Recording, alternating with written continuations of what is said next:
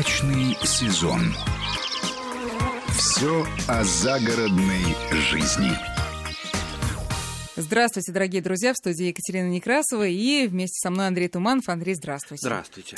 Мы сегодня с Андреем попробуем вернуть весну. Но она, конечно, будет такой эфемерной, такой мимолетной, но в конце концов это мы сделаем по заявкам радиослушателей. Я вот сейчас просто не шучу, потому что, во-первых, конечно, все хотят бабьей весны, да, она же практически так же радует, как и весна, тепло в сентябре. Во-вторых, настоящей весной действительно у нас были смс-ки, когда Андрей целую палитру весенних красок перед нами, являл.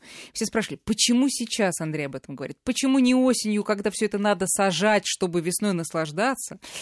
Вот, пожалуйста, вот сейчас мы будем говорить про эфемероиды. Которые... То, что настоящая весна, красивая весна, красочная весна начинается, когда... Осенью. Вот сейчас именно постарайтесь. Сейчас. Весной будете рассказывать то же самое, что Андрей нам по весне рассказывает. Вот почему для многих эфемероиды остаются такой недостижимой целью, экзотикой. Да. Напомню, что это эфемероиды, это цветы, которые начинают распускаться, цвести, радовать нас своей совершенно фантастической палитрой, тогда, когда еще почки даже не лопнули, почки, даже еще снег лежит в углу, проталины, они уже буйствуют, уже красота. Там бедная пчелка одна проснулась, увидела, ой, цветочек, еще снег, ребята, давай поднимайся, весна пришла. Вот. И все это начинается именно сейчас, вот в эти промозглые, не побоюсь этого слова, холодные дни, да, потому что эфемероиды, большая часть из которых являются луковичными и мелколуковичными, но не будем их делить так. И, естественно, для того, чтобы они начали у вас цвести, их надо посадить сейчас, потому что для них должен пройти период укоренения, период закладки плодовой почки, вернее, цветочной почки, не плодовой, да. И только после этого они зацветут. А если вам кто-то в интернете предлагает по весне все это купить, так и знаете, что вас обманывают. А если наверняка по весне посадить? Можно посадить по весне. И тюльпаны можно по весне посадить. Только цвести у вас ничего не будет. Может быть, они взойдут, но цвести будут только тогда через год. Да и то не факт. Поэтому, естественно, надо сейчас. Давайте с названием. Название же само очень красивое. От греческого «на день», то есть ежедневно или же на один день, тут разный. Они действительно очень коротко цветут? Нет, почему?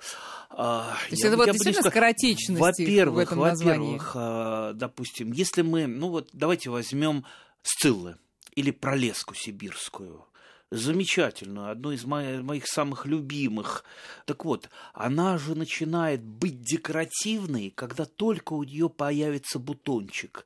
Такой сиренево-голубенький бутончик. Он уже красив. То есть пока она еще не распустился, а уже цветочек красив, уже можно полюбоваться. А если это у вас на какой-то полянке такие голубенькие бутончики, уже можно выйти, присесть на лавочку или на стул рядом и помедитировать. Уж когда распустится, это ж вообще красота какая. В распущенном виде недолго они нас радуют. Сколько? Недельку они... всё-таки не один день. Не один день. Это не однодневки, вы что, конечно. Опять же, какая температура?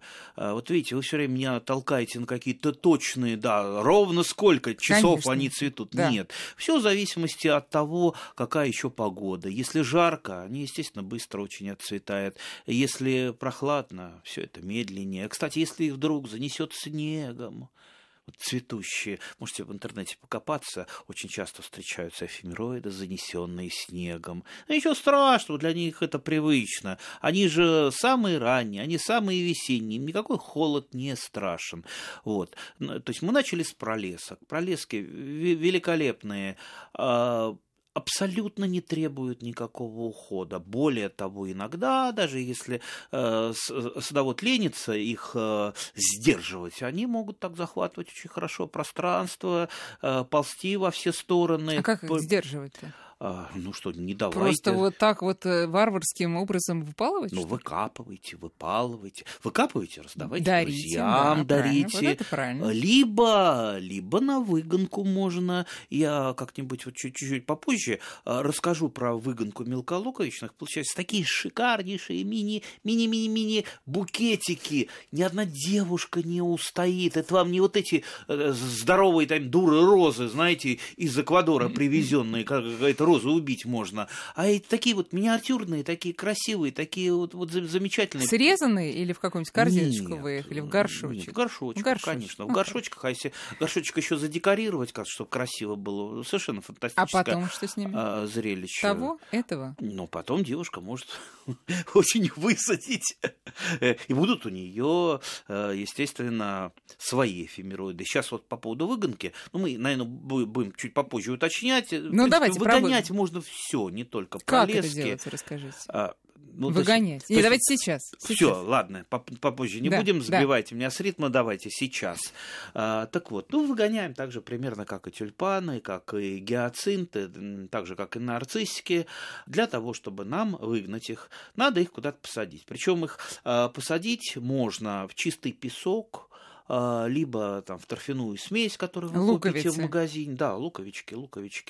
То есть это все равно, потому что в процессе выгонки у нас не будет наш цветочек фактически питаться минеральными веществами, он будет развиваться за счет запасенных в луковице пластических веществ. И в какое время-то мы делаем? Осенью, сейчас. Ой, вот сейчас. Вот так, прямо сейчас. Так, вот, так. Мы как акын, мы что рассказываем, то и надо делать, да. Так вот. И сажать вот в эту выгоночную емкость можно очень-очень тесно, и даже не просто тесно, а в несколько даже этажей, потому что луковицы, вот они у вас отцветут, вот будет у них вот эта вот недельная счастливая короткая пора, и дальше, ну, чаще всего их отбраковывают, ну, как я сказал, можно их осенью высадить, на следующий год они, возможно, не будут цвести, но потом все равно пойдут. Ну, для таких совсем начинающих садоводов хорошая практика, и для тех, кому жалко каждую растюшку, да. То есть вы можете, во-первых, луковички посадить. И еще сделать это в 2-3 эшелона, то есть что-то ниже. Главное, чтобы они успели, могли между луковичками росточек пробиться. То есть вот представьте, у вас получится вот не просто, как там вот у меня в саду растут, а это получится такое буйство, там на каждом квадратном сантиметре будет по несколько цветочков. Подождите, мы их прячем в этот или песок, или землю. Так, дальше посадили, полили. Дальше мы должны их поставить в прохладное место от, ну, в среднем там 5 градусов тепла. Если у кого-то есть подвал, погреб, вот это самое лучшее место для того, чтобы расположить ваши выгоночные емкости. А если нет? Если вы несчастный гражданин, у которого ни погреба нет, ничего другого, ну, поставьте на нижнюю полку холодильника. Выньте оттуда там плюс 4. Все свои припасы, нормально, ничего. То есть, в принципе, даже если будет плюс 2, это нормально. 5 градусов, это, ну, вот такая вот, ну, температура. Идеальная. Не больше 5, потому что они тогда могут начать расти прямо в холодильнике, да. Так вот, поставили, и пусть они там стоят. Сколько раз поливать-то? Поливайте просто, чтобы вода была... чтобы земля влажная. Земля или субстрат, который посадили, как я уже сказал, это песок может быть обычный, чтобы просто он был влажный, потому что корни, они должны брать оттуда влагу, да, для того, чтобы там сначала почка образовалась цветочная, и дальше, чтобы они пошли расти. И поглядывайте, чтобы ничего у вас там не заплесневело, не высохло. Можно в полиэтиленовый пакет поставить и так вот завязать, но периодически открывать, проветривать и смотреть. Я думаю, где-то уже перед Новым годом там уже покажутся росточки, что будет говорить о том, что, в принципе, мы можем их уже вынимать. Но как только мы их вынули, поставили на подоконник, это неделя, и они уже распустятся. То есть это просто вот на глазах они растут и распускаются. Да, и если вы не вынете их, поставите на подоконник, старайтесь там не держать температуру уж совсем такую, там 25 градусов. Это, конечно, для них много, они просто быстро-быстро будут вытягиваться и не очень красивые получатся. В общем, совершенно фантастическое зрелище. То есть там подснежники, галантусы, крокусы, хионодоксы, ну вот все вот эти... Гиацинты или мышиные гиацинты, я хотел сказать, мускари. То есть все это может быть выгнано, это все принесет совершенно такую дикую, дичайшую радость. Я вообще этим занимался в школе, когда был юнатом. Я никогда не тратился на покупные цветы на 8 марта. И меня все еще и хвалили, женщины так и девушки. Подождите, да. А чтобы это было к 8 марта, когда надо сделать? Тоже сейчас или попозже? Может? Нет, сажать сейчас. Поставите, да, в холодильничек. И пусть себе куда... стоит в конце февраля. Вы по мере необходимости можете так вот всю зиму понемножку вынимать там, к весне. Но только если к 8 марта температурку надо поменьше сделать, ну, то есть вот градуса 2, чтобы они не шли в рост. Потому что иногда они пытаются зацвести даже в холодильнике, если там вот плюс 5 там держится. Да.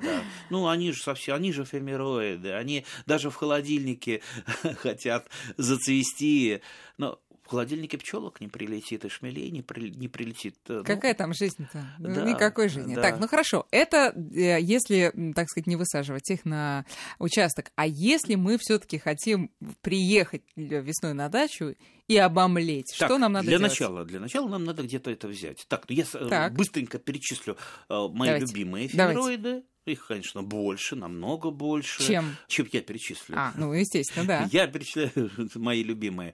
Ну, это, конечно, пролески или сциллы. Это, безусловно, крокусы. Ну, это шафраном называют крокусы. Это, безусловно, хионодоксы. Хионодоксы для меня, ну, наверное, вот самый вот такой вот божественный цветок из эфемероидов. Вот посмотри, что такое хионодокса. А мне больше крокусы нравятся. Ну, каждому свое. Я вот просто могу на хионодоксу смотреть бесконечно. И знаю я, кстати, несколько любителей именно хионодокс, которые вот помешаны на этом. Еще и коллекции собирают разных хионодокс. Оказывается, там и сорта есть. Но для меня это, конечно... И по цветам они разные бывают? Ну, бывают. Не только голубенькие, значит? Ну, бывают. Насколько я знаю, даже чуть-чуть полосатенькие. Угу. А вот, кстати, крокусы, там вообще такая палитра. Это совершенно фантастика. Вот я сказал, полосатенький, сейчас не помню, какой сорт крокуса, он вообще там синенький с белым, как тельняшка, только такая вертикальная тельняшка, очень занятный. Но я свои юношеские опыты когда-то еще в школе я помню, какого-то спекулянта купил на Покровке. А что там было? А там был семенной магазин, и вокруг стояли спекулянты, которые продавали какие-то редкости. Раньше так не было, чтобы можно было купить в магазине, можно было меняться, и я, по-моему, отдал копеек 50 сэкономленных на завтраке. И я даже помню сорт Сноу Сторм. Снежный шторм. Да, и до сих пор у меня этот Сноу Сторм растет. Что? Да. Вы что, это как? Белые. Страшно сказать, сколько лет назад? Очень давно. То есть десятилетия они могут расти? Да. Нет, они могут быть и 1000 лет, наверное, расти, если вы за ними будете ухаживать, хотя бы иногда разреживать. Хотя я знаю одного любителя, у которого лет 20 они вообще сидят... в земле? Да, он и не притрагивается к ним. Он иногда их затаптывает, знаете, такой естественный процесс прореживания. Ну да, они у него, конечно, мелкие. Мы получили вожделенные луковицы. Купили там садовые цены. Сейчас все это продается, сейчас море всего, тем более с картинками. Но вам, я говорю, тяжело придется, потому что если вы пришли за мелколуковичными, вы накупите все. Я тут одного своего товарища тоже так, я ему рассказал, короткую лекцию прочитал про мелколуковичные. Он приехал, как потом рассказывает, в этот универмаг и нагрузил полную тележку, что даже у него сыпаться. А потом приехал на дачу, ему сажать это некуда. Ему жена с тещей там запилили, куда ты, а где картошку мы будем сажать, а где мы это, что-то со своими цветами. Между, картошку между. Поэтому, если уж приехали, так вы так, ну, берите только самое-самое, вот то, что вот не можете отказаться, все, вот с места не сойду, пока это не возьму, вот это берите. Друзья, мы сейчас прерываемся на новости и потом продолжим разговор.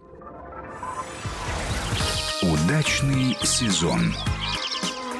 Все о загородной жизни. Удачный сезон. Все о загородной жизни. Снова в студии Андрей Туманов и я, Екатерина Некрасова. Говорим мы сегодня про эфемероиды, про самые ранние цветы, которые появятся обязательно у вас уже следующей весной. Если вы сейчас позаботитесь о том, чтобы пойти в магазин или в питомник, купить луковицы, а вот что делать дальше, сейчас Андрей нам будет рассказывать. Ну, дальше мы их сажаем. Выбираем место. Вот давайте вот это же самое главное. Какое место? Вот смотрите, вот можно я просто беру свой участок? Значит, у меня там вдоль дома есть поле, так сказать, непаханное. Поле непаханное. Оно практически с 9-10 утра летом и до заката находится под лучами солнца. Место ли это для первых весенних цветов? Да не, они будут везде расти, но все-таки это нерационально отдавать солнечное место под эфемероиды. Я бы подумала о том, чтобы их расположить там, где у вас находятся деревья, потому что цветут они, и основной их рост приходится на то время, пока еще листьев нету. Вот, что ж мы будем зазря терять солнечную энергию. Поэтому именно туда, в то место, где ничего не растет. Вот у меня они как раз в том месте под кронами деревьев, где не растет даже нормально трава.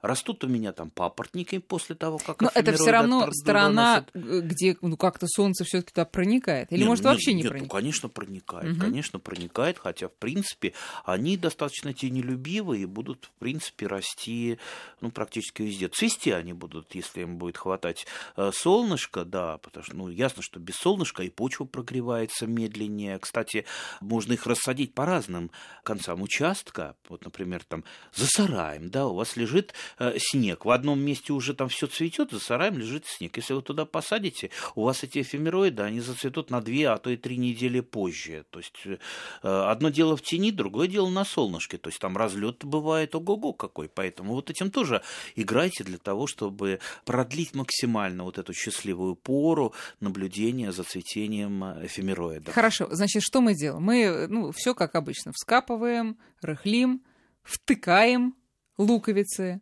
Засыпаем. На какую глубину? Обычно где-то 2-2,5 высоты, не больше. Если чуть поглубже посадите, не страшно, чуть помельче посадите, тоже не особо страшно. Там не надо линейкой вымерять, в общем-то. Посадили, на каком расстоянии, дело творческое. Если вы хотите, чтобы они были погуще сразу, то, естественно, сажайте там в 3 сантиметров друг от друга, будет густенько и хорошо. Угу.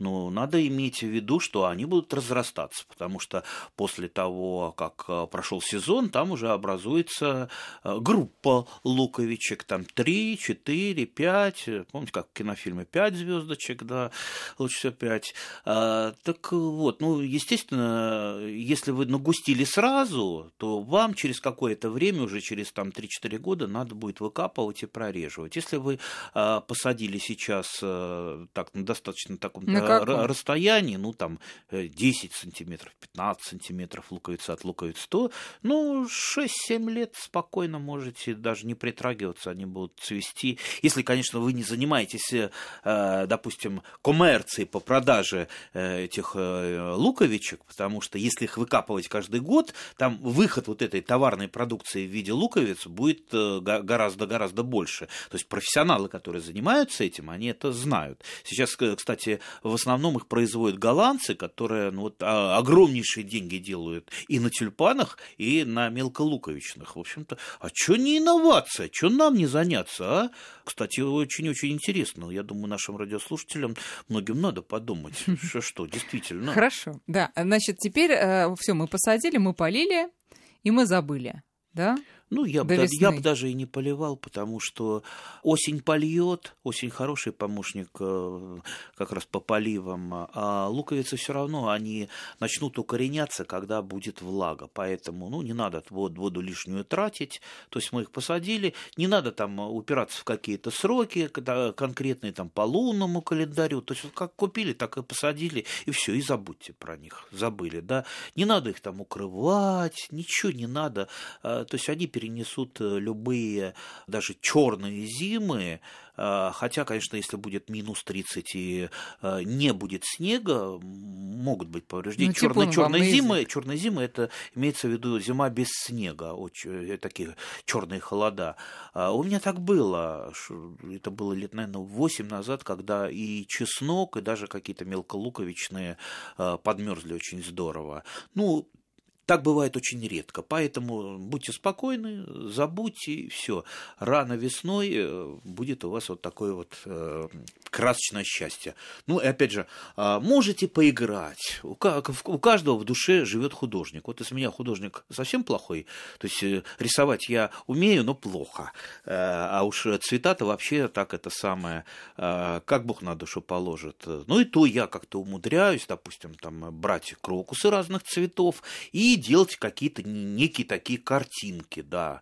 Ну, не то, что картинки, а такие... Ну, абстракционизм, скорее. Ну, такой. Мольберт художника. Понятно. Да. И там мазки такие. А да. Можно ли разные посадить в перебивку? Какие-нибудь крокусы рядом и рядом ваши пролески? Ну, вот чтобы они сочетались. В принципе, красиво. Можно, но потом они у вас перепутаются, и вам будет их трудно разделять. Хотя, например... А может, и не надо разделять? Ну, хотя, например, вот когда вы немножко с ними поработаете, с луковицами, вы будете хорошо разделять, где у вас хианодокса, где у вас пролеска... или крокус. Они, в принципе, отличаются очень хорошо. Если вы неопытный, ну, конечно, вы там сразу не поймете, где что. Угу. Хорошо. Значит, вот они у нас отцвели. Меня больше всего волнует, что дальше-то с ними происходит. Потому что, ну, естественно, цветок, все его нету. А зелень, что она стоит или она тоже завядает? Нет, зелень еще стоит где-то недели 3. Потому что листья работают, листья формируют луковицу, и луковицы другие, и через какое-то время это все засыхает, и площадочка становится совершенно пустой. То есть там вы можете уже сажать, например, те же самые однолетники. Цветы. Ну, подождите, а с луковицами-то мы ничего не делаем? Нет, они остаются в земле, все, забудьте до следующей весны про них. И, естественно, там на этом месте мы не копаем, там не сеем, не пашем. Ну, как же мы сажаем-то другие цветы, если мы не копаем, не сеем? Можете без проблем посадить однолетники, осторожненько полоть, то есть там не размахивать тяпкой и там кайлом каким-нибудь, а пальчиками, ручками. Ну да, учитывая, что все-таки луковица более или менее глубоко, да, сажаем мы семенами, скорее всего. Она сантиметра 2-3 на глубине. Угу. Поэтому так вот по поверхности. У меня на этом месте растут папоротники, потому что это место тенистое, там ничего не растет, и просто для того, чтобы занять это место чем-то, вот, я посадил папоротники. По папоротникам, так как это тупиковое место, там никто не ходит. Они буйствуют, растут очень хорошо, огромные, вот мне по грудь, наверное, будут. Такие папоротники? Да. Прям доисторические. Да, очень красивые папоротники. И потом, когда осенью, вот сейчас они ложатся, то есть я их там не кашу, ничего с ними не делаю, они ложатся и перегнивают.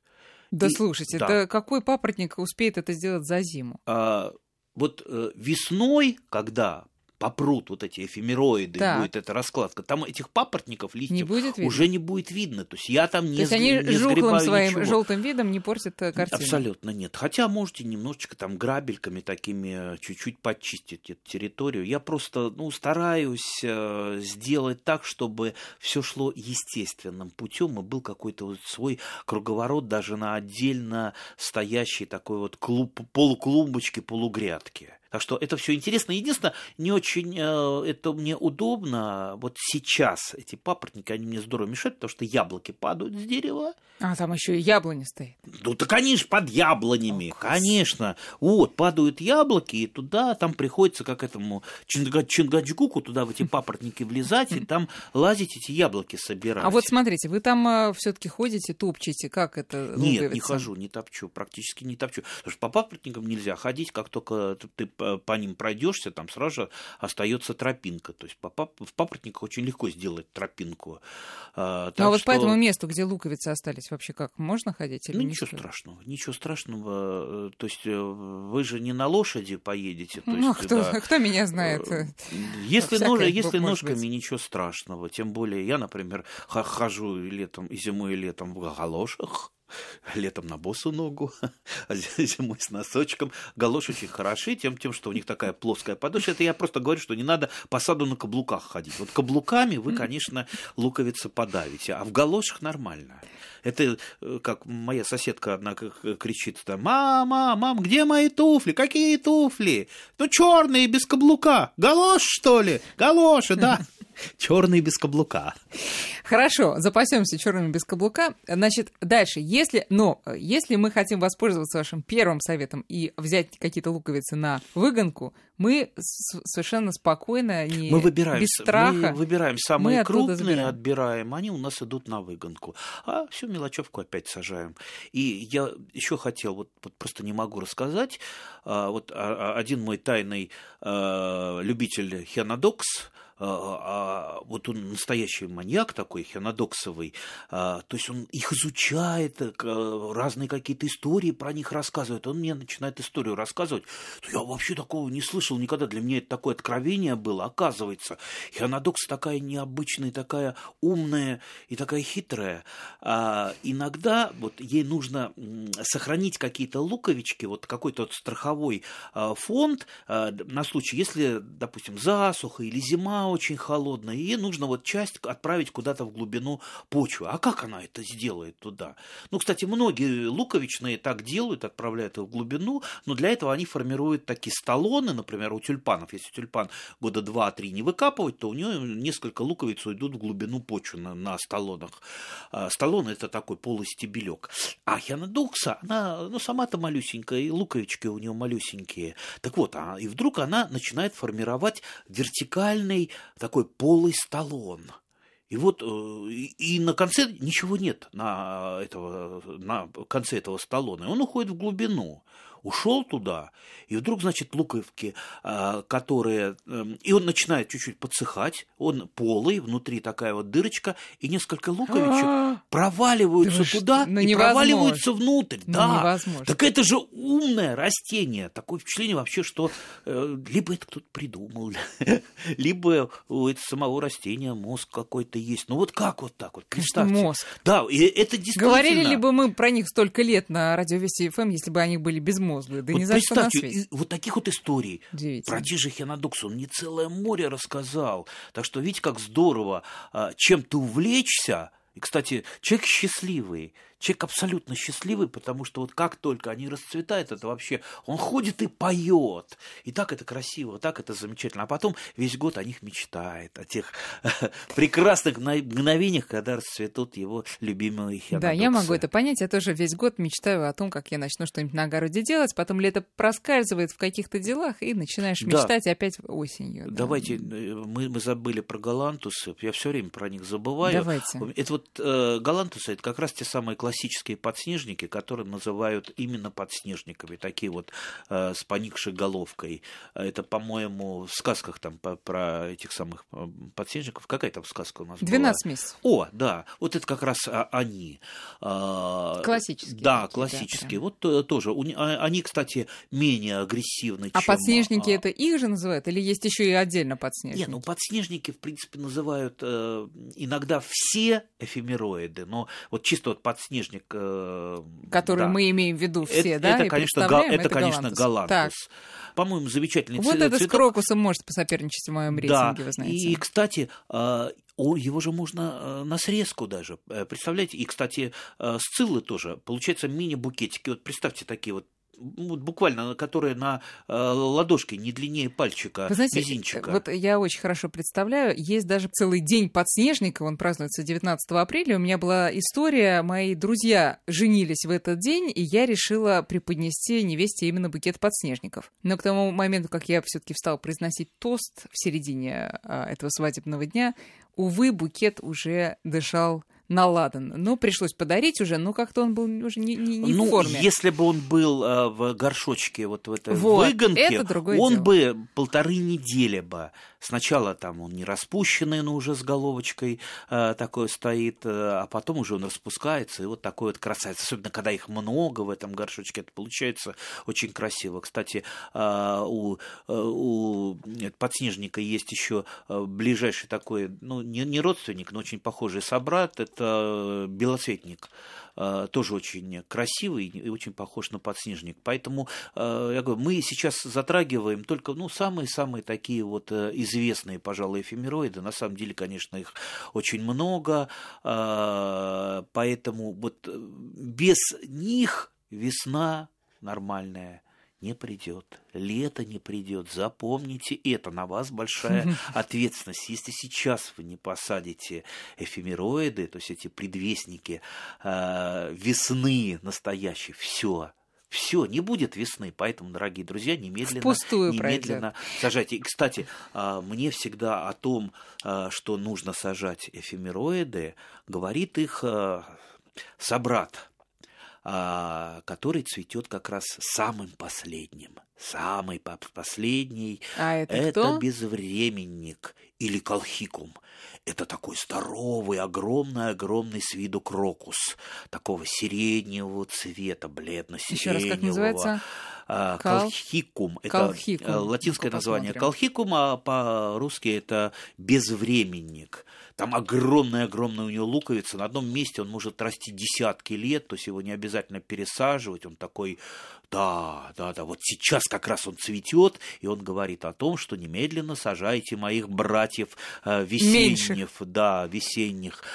Только имейте в виду, что он ядовитый. Колхикум ядовитый, и поэтому никаких букетиков с ним, а все остальное... прям даже в руки не стоит брать? Как берите, лютик, но руки помойте. Как лютик, его тоже не надо рвать, потому что потом, всякое может случиться. Кстати, существует осенний крокус, но он маленький, то есть колхикум — это не крокус, и даже не его родственник. Хорошо, а весной какие последние эфемероиды у нас? Пожалуй, мускарик. Ой, кстати, Пушкинею же мы забыли. Ой, в честь кого Пушкинея названа? Мусина-Пушкина. Я помню, потому что вы никогда ее не забываете, когда мы говорим про первые весенние цветы. Тоже она вообще похожа на гиацинтик Пушкинеи, но, правда, она не пахнет. И вот такая она лазоревая, и до того красивая. Тоже она у меня растет куртинками, и я тоже из нее делаю букетики. И вообще радуюсь Пушкинеи. Она, кстати, достаточно... Почему-то она редкая, я ее не часто встречаю. Ну и мускари армянский, прежде всего, и сорта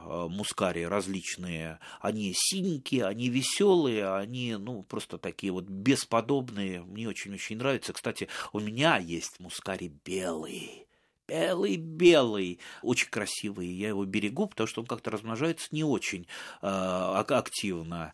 Так что, видите, вот какая Хорошо. Палитра. Еще я хотела спросить про тюльпаны, которые тоже луковичные, но с которыми совершенно непонятно, что делать. Все-таки выкапывать или не выкапывать? Копать или не копать? Да. И вот в чем вопрос. В принципе, есть... Вот я уже давно перешел на тюльпаны декоративные, несрезочные. Они, как правило, с коротенькими такими ножками. Часто их называют ботанические тюльпаны. И они скорее украшают у меня каменистые горки. Очень красивые, бесподобные, а некоторые похожи даже на нарциссы разных цветов. Посмотрите в интернете, там тюльпан Портера, там другие ботанические тюльпаны. Прекрасные. Их можно не выкапывать по 5-7 лет вообще без проблем. В принципе, можно и обычные тюльпаны не выкапывать по много лет, но, естественно, они тогда мельчают, они уходят в глубину, и потом их не выковыришь оттуда, луковицы, а потом, когда вы посадили что-то на этом месте, вылезает тюльпан, в общем, они здорово так засоряют почву. Поэтому, если вы ведете такой постоянный оборот и все по-правильному, то тюльпаны, естественно, желательно выкапывать каждый год. Если вы все-таки хотите... И прятать в холодильник обратно же. Зачем в холодильник? Луковицы. Не надо. А куда? Зачем? Ну, вы выкопали тюльпаны, после того, как у них начинают засыхать листья, все, они у вас полежат где-нибудь в ящичке на даче, там, в сарае, а осенью вы их высадите, не надо их ни в какой холодильник, они прекрасно перенесут. Ну, и не в тепло. Лето. Ну, лето, ну, обычная температура, обычная. Нет, я имею в виду, зимой где они будут? Зимой они... Так мы же их сажаем так же, как и эфемероиды, и тюльпаны, и нарциссы, и гиацинты. Это мы сажаем сейчас? Именно сейчас, ну, конечно. А зачем тогда выкапывать? Как зачем выкапывать? Для того, чтобы они росли, во-первых, свободно, для того, чтобы у них луковицы росли более активно. Потому что когда это скучно, это, во-первых, ну, и не всегда красиво. Ну, то есть мы их просто прореживаем, но даже если мы их не будем выкапывать, ничего с ними не случится. Ну, через какое-то время тюльпаны, они здорово измельчают, они могут начать болеть. А если уже тюльпаны болеют, они болеют так, что их не вылечишь, в основном пестролепестностью, когда вот их загустили, долго их не трогали, там приходят, допустим, разного вида тли, иногда через сок переносят вот этот самый вирус с пестролипостности, и тюльпаны просто теряют свою сортность, и их надо просто уничтожать. В общем, друзья, вам есть чем заняться в ближайшие неделю, до того момента, как Андрей Туманов снова вернется в эту студию. Значит, все срочно в питомник за мелко и крупно луковичными. И потом сажайте и ждите весны. Все будет, и все будет очень хорошо и красиво. Андрей, спасибо. Андрей Туманов был с нами. До новых встреч. Удачный сезон. Все о загородной жизни.